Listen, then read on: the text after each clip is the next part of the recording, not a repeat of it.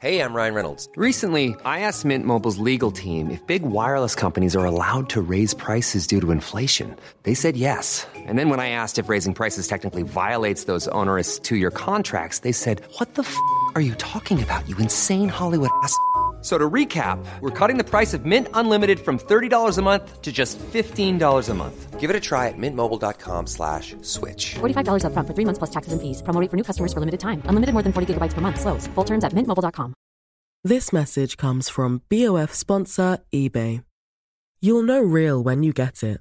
It'll say eBay Authenticity Guarantee. And you'll feel it. Maybe it's a head-turning handbag, a watch that says it all, jewelry that makes you look like the gem, or sneakers and streetwear so fresh every step feels fly. eBay gets it. So look for the blue checkmark next to that thing you love and be confident that every inch, stitch, sole, and logo is checked by experts. With eBay Authenticity Guarantee, you can trust that feeling of real is always in reach. Ensure your next purchase is the real deal. Visit ebay.com for terms. Today's episode has been sponsored by J. McLaughlin. J. McLaughlin is a timeless lifestyle brand with incredible style and a spirit of connection. I am obsessed with J. McLaughlin and have been so honored that they are sponsoring my Zibbyverse tour. It just so happens that the tour goes to so many communities and areas of the country that have J. McLaughlin stores. And I love that the brand is philanthropic through J. McLaughlin's local and loyal programming. Host store events to give back to organizations that are meaningful to J. McLaughlin's local communities.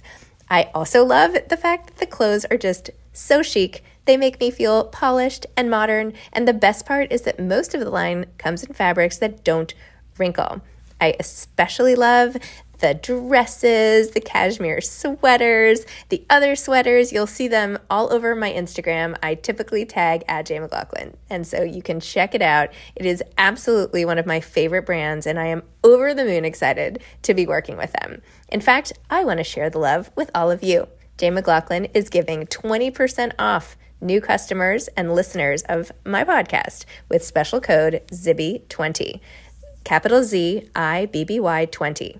That's 20% off for new customers and listeners of the podcast with special code capital Z ZIBBY20. Take advantage of it today. My favorites are this white, open, long cashmere sweater that I've been wearing on every flight that I've taken on this tour. I have a blue with light blue horizontal striped sweater, several dresses I even wore on Good Morning America. Check it out, J. McLaughlin. Thanks so much.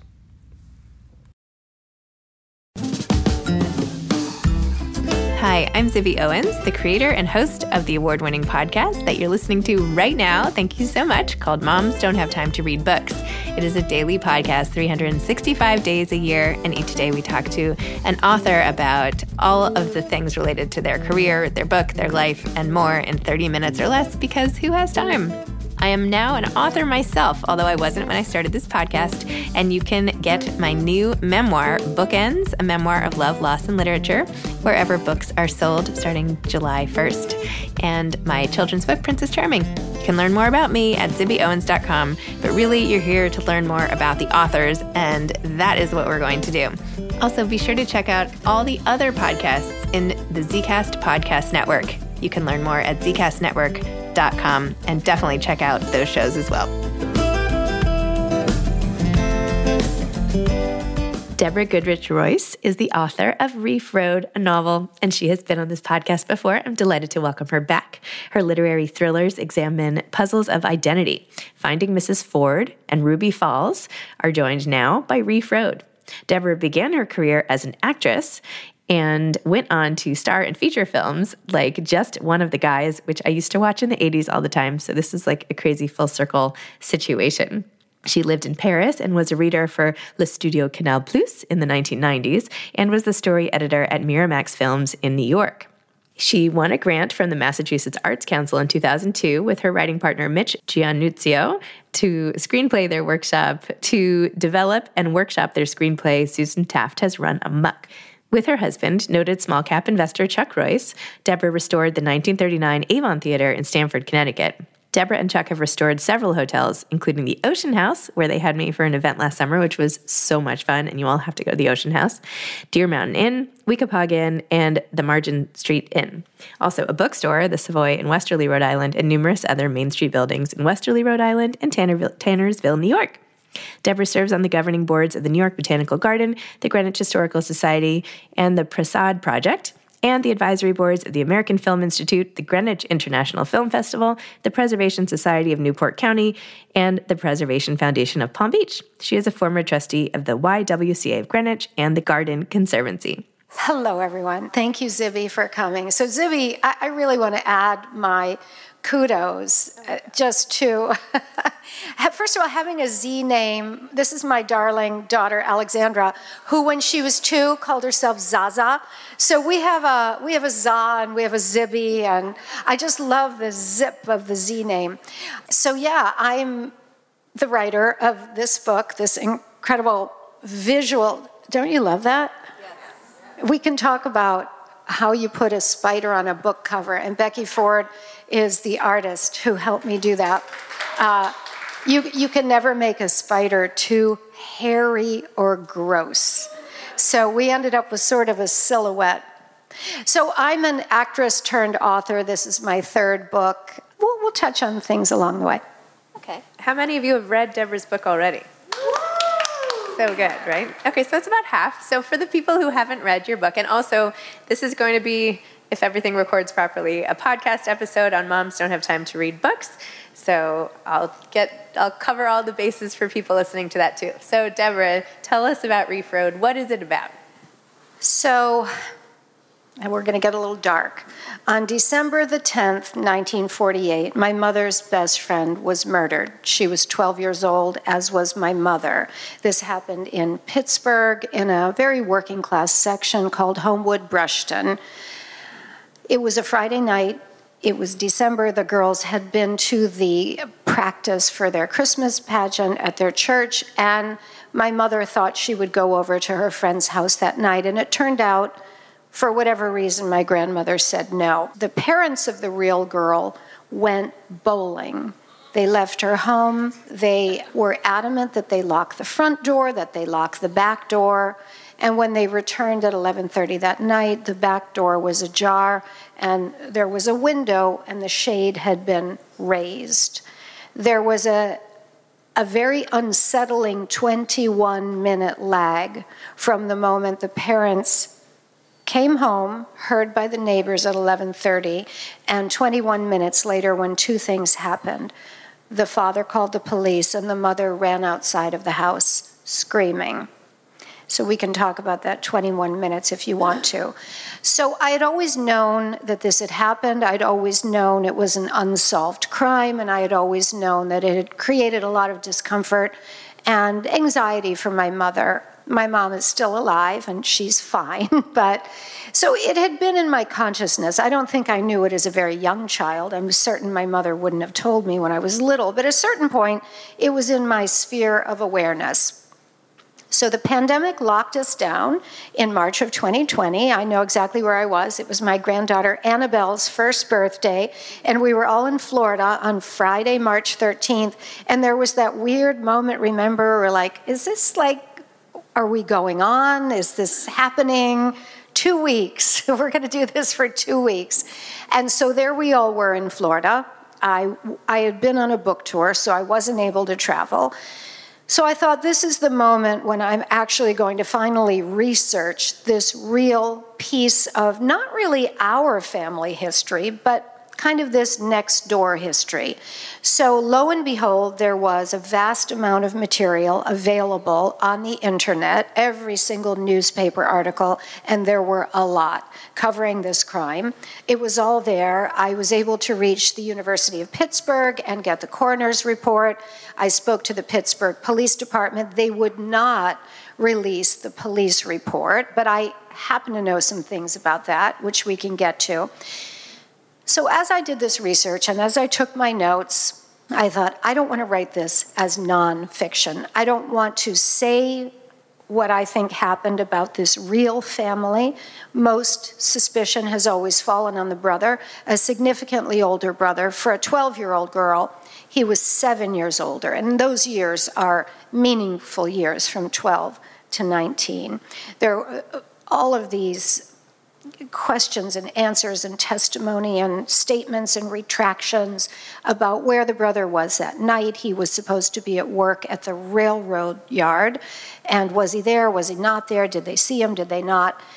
So as I was going through this, I thought, I am going to write a piece of fiction that, as a theme, really deals with both generational trauma and tangential trauma.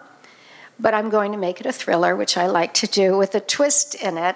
So Reef Road is a dual narrative of two women, a writer who lives alone with her aging dog in a dreary apartment behind the Publix grocery store in Palm Beach, and a younger woman named Linda Alonso, who lives on Reef Road.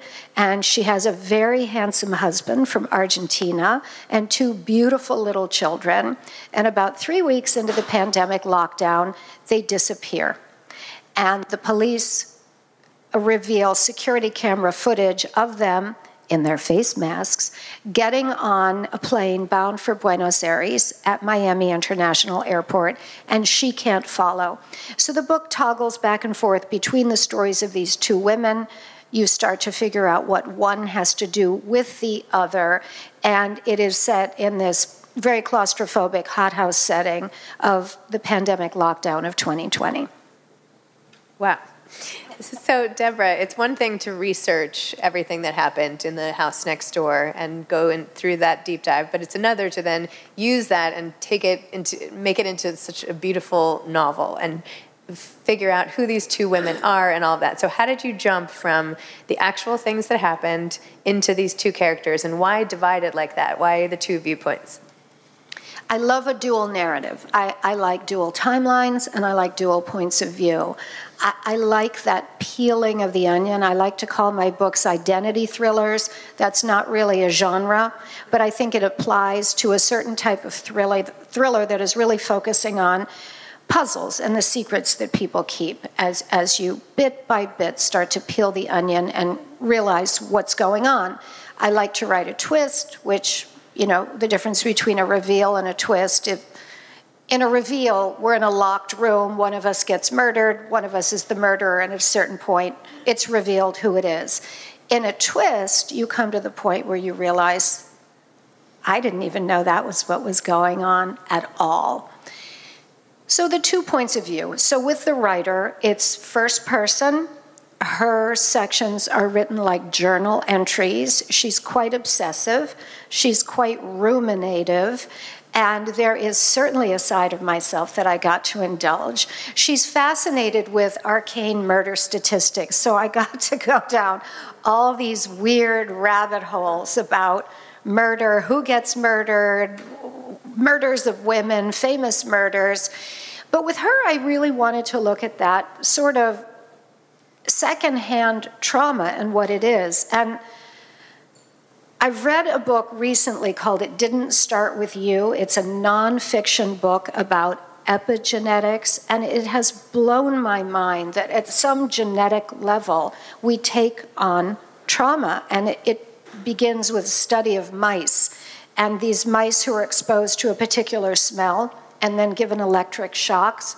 2 generations later, their grandchildren, when exposed to that smell, have reactions of stress and anxiety. They've done a lot of work with children of Holocaust victims. I mean, children who were not there, who didn't experience it. It's a very real thing. So that's what I'm exploring with the writer. With the wife, Linda Alonso, well, I think I had very recently rewatched Body Heat. Have you ever seen that film with William Hurt and Kathleen Turner? I think it was made in the 80s or 90s. It is a steamy film noir. Kathleen Turner is at the peak of her sultriness, and it is set in Lantana, Florida.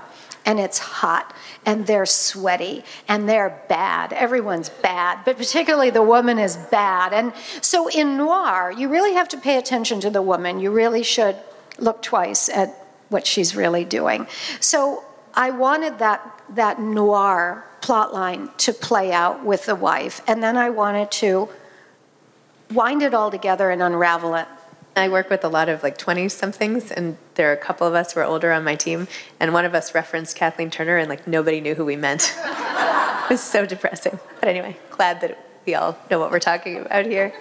Part of the book really deals with fear of something happening to children, something happening to people you love, and of course, writing this in the context of the pandemic, perhaps that's what it was tapping into. Did you, while you were writing it, need some sort of vehicle for all the uncertainty in the world, and do you feel like you maybe just shoved that into these characters, or was this more of an analytical experiment? No, it wasn't analytical at all. I think we were living in a state of fear. I mean, raise your hand if you Cloroxed your bananas. We were I have to digress because I love the digressions. I keep pointing at my beautiful daughter.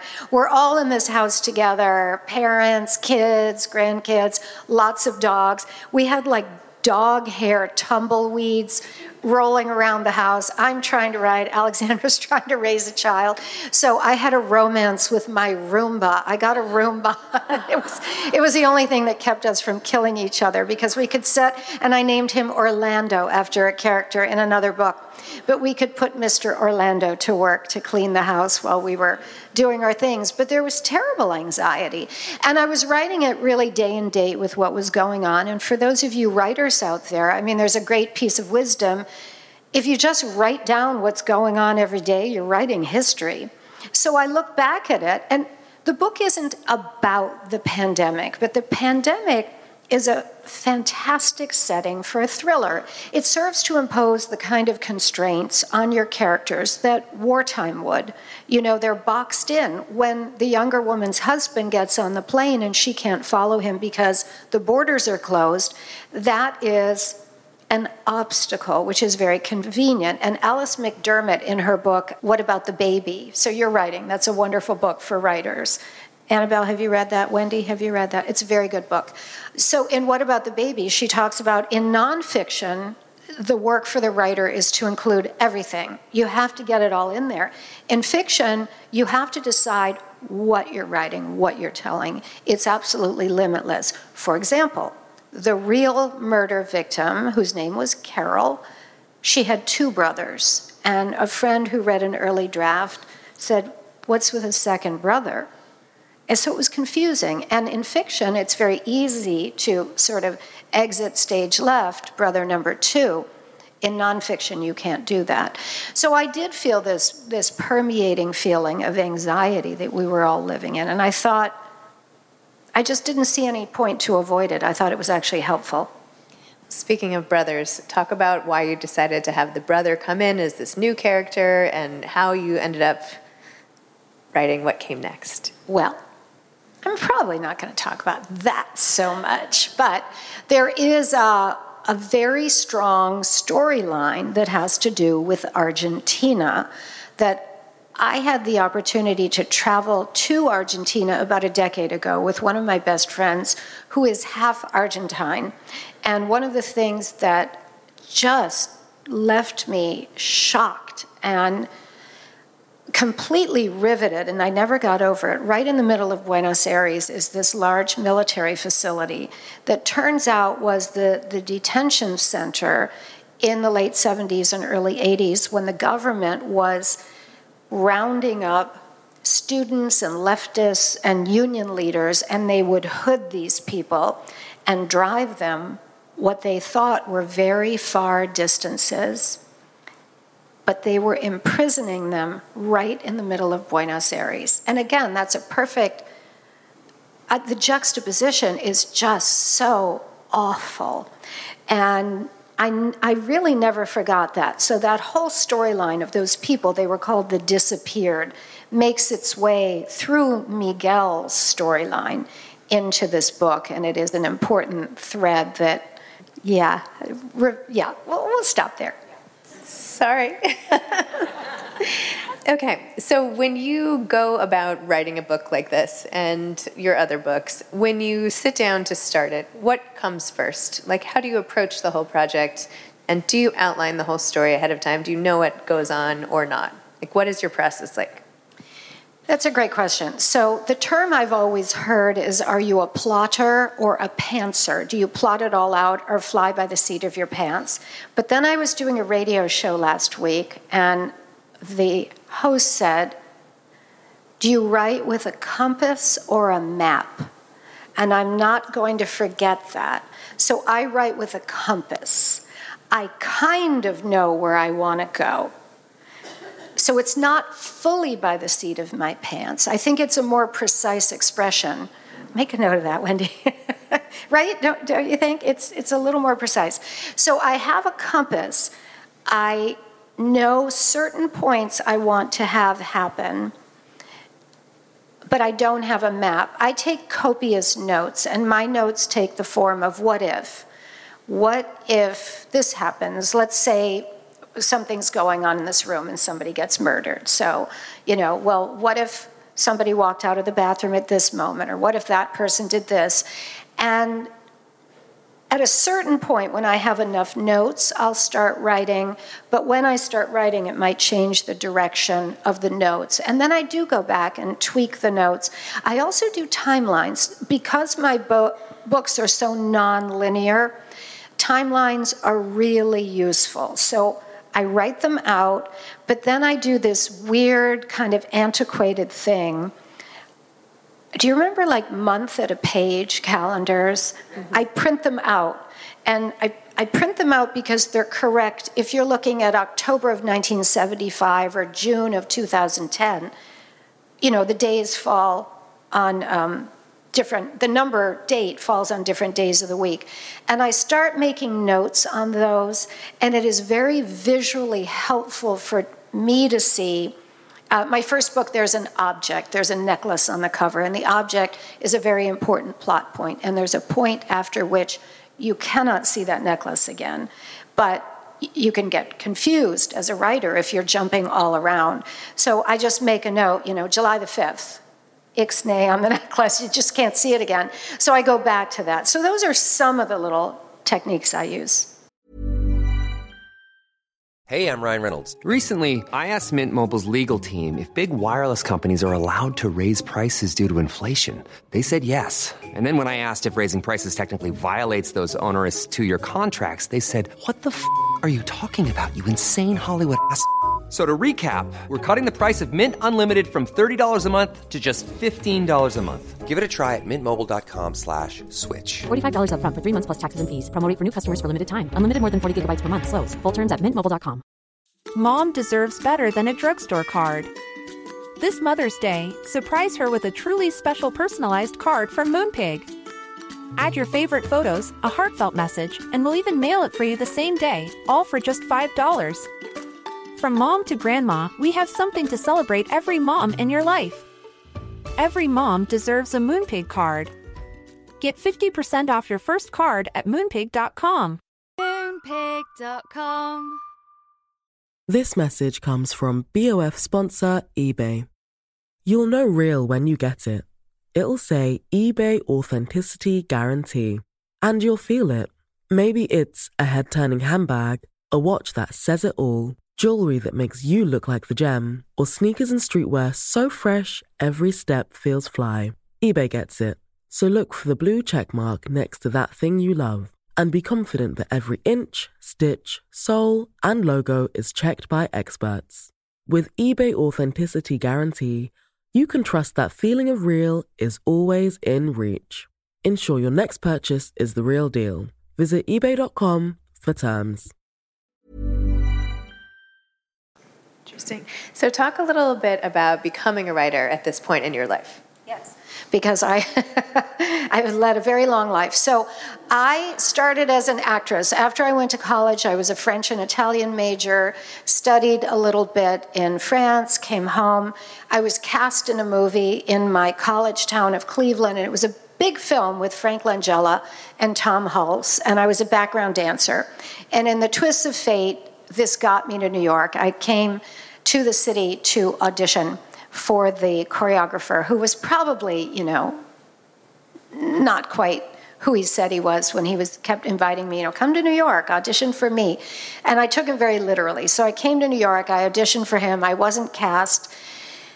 And I ended up deciding to try acting. And I had a nice run as an actress, about 10 years. I started with a very big role on a soap opera called All My Children that was around for 40 years.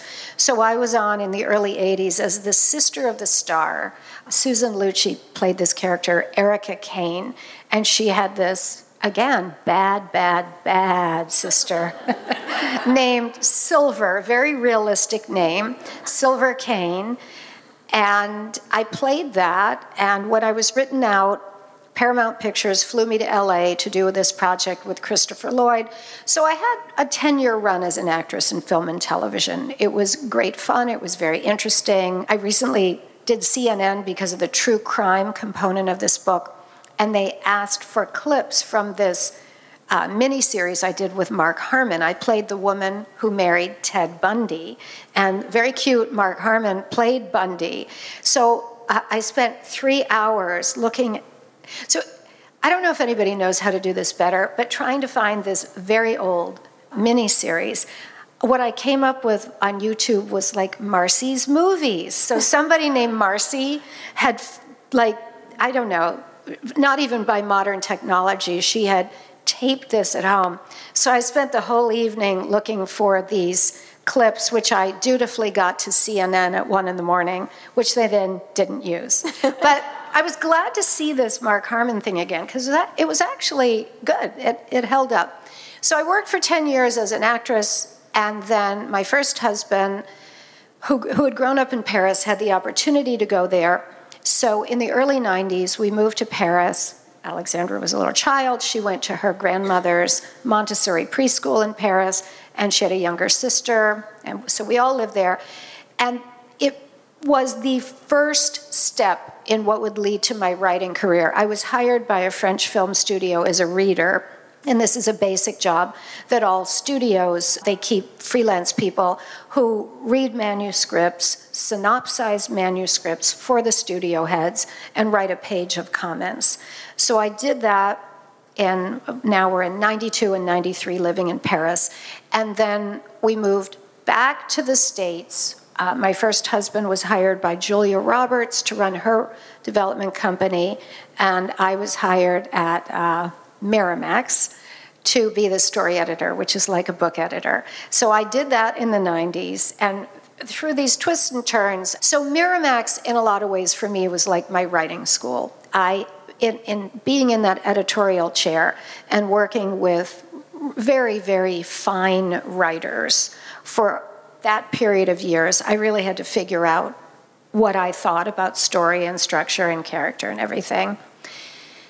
So when I left that job, just because it was very taxing as a mother, and we can talk about doing it all or doing it more sequentially, doing it all, doing it sequentially, I ended up going through divorce, getting remarried, moving to Connecticut, and writing all along. There's some of my writing group friends here, and one of the things I found very important was being part of a writing group. I found it a very nurturing environment, and I would strongly advise writers only do that with kind people. You should never do that with unkind people.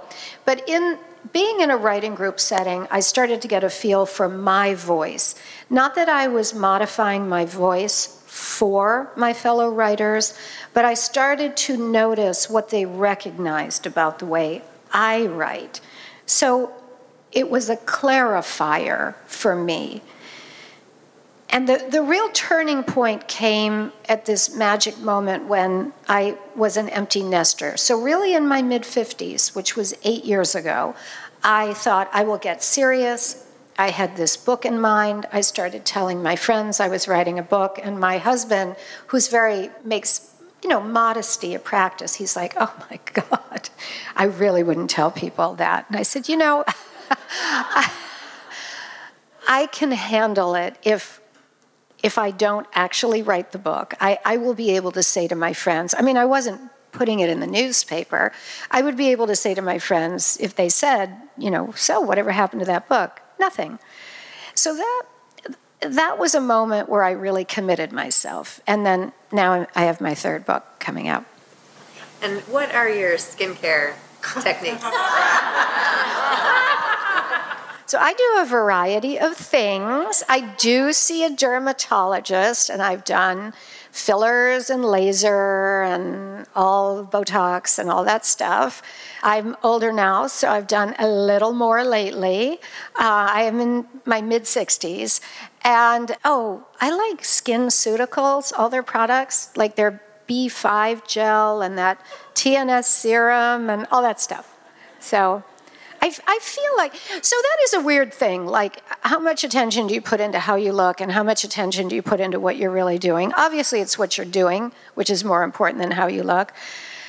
But as women, we do have that additional thing sitting on our shoulder about aging, about weight, about skin, about, it's all that.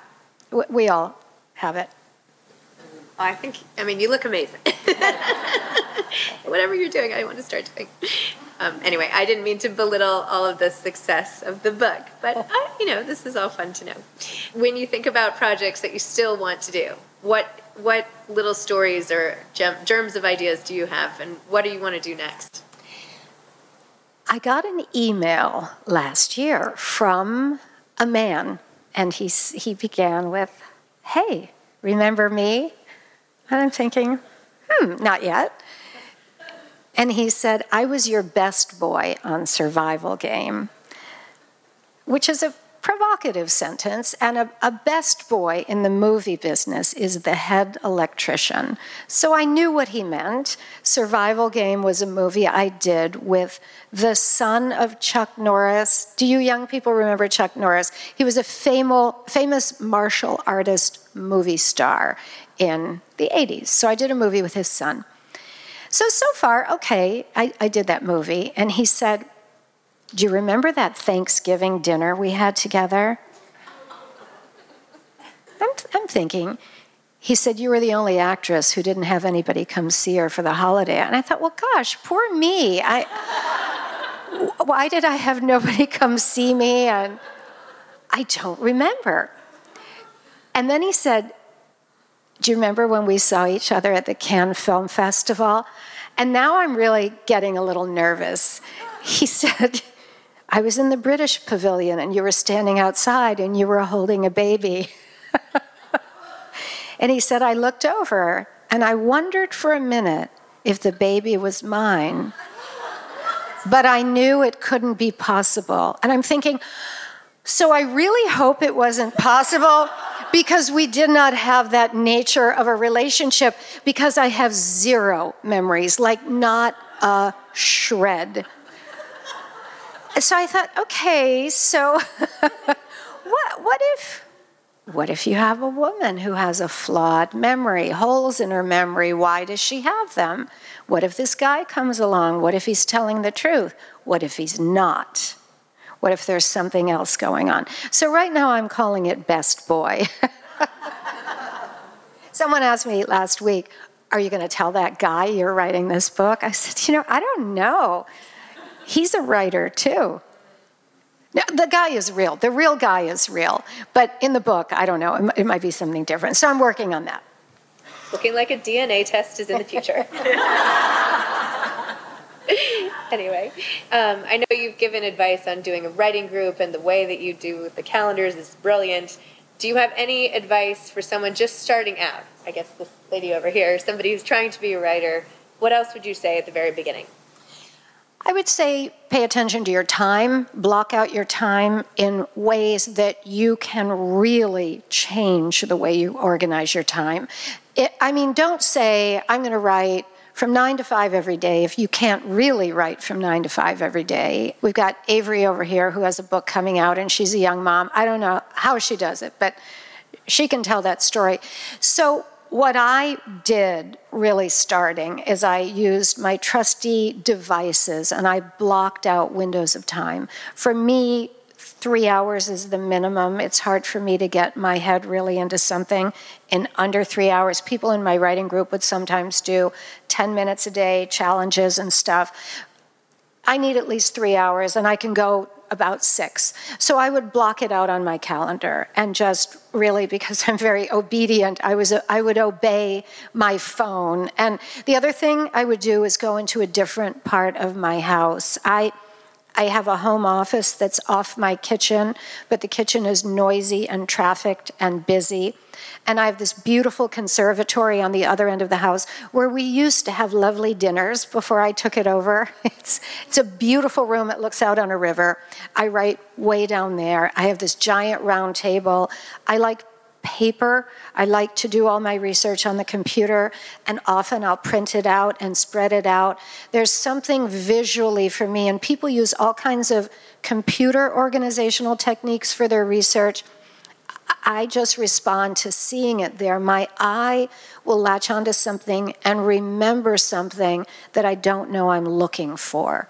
I think that's something about paper that's very helpful. Because I write in a glass room, I don't have the walls that some authors have to stick things on. So I use those metal mesh trolleys that you can use to organize your garage or your pantry. And I just spread papers out there and on the table. So I'm a paper spreader.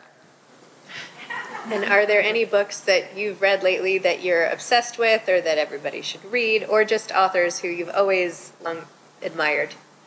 So I've been on a Joyce Carol Oates binge lately. I came late to the table with Joyce Carol Oates, and maybe it's a generational thing. She's enough older than I am that I wasn't really keyed into her when I was younger. And her writing is so supremely gorgeous, and she switches genres in a way that I like. I don't like to be bound by one thing or another. I just read Charming Billy by Alice McDermott, which is one of the most beautiful books I've ever read in my life.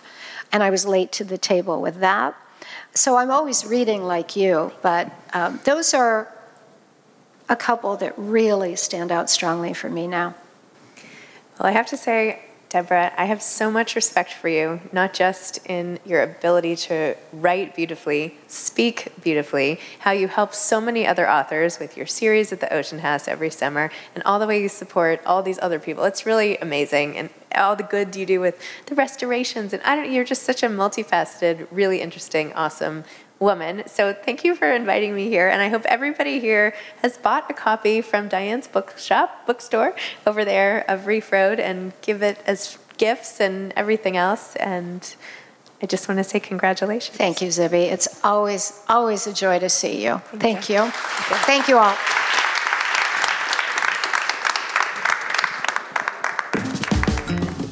Thanks for listening to this episode of Moms Don't Have Time to Read Books. Don't forget to follow me on Instagram at Zibby Owens and at Moms Don't Have Time to Read Books. Also sign up for my newsletter at zibbyowens.com, and sign up for my virtual book club and meet lots of authors on Zoom every other week. Thanks so much to Steve and Ryan at Texture Sound for the sound editing. And thank you to Morning Moon Productions for providing this fantastic intro and outro music.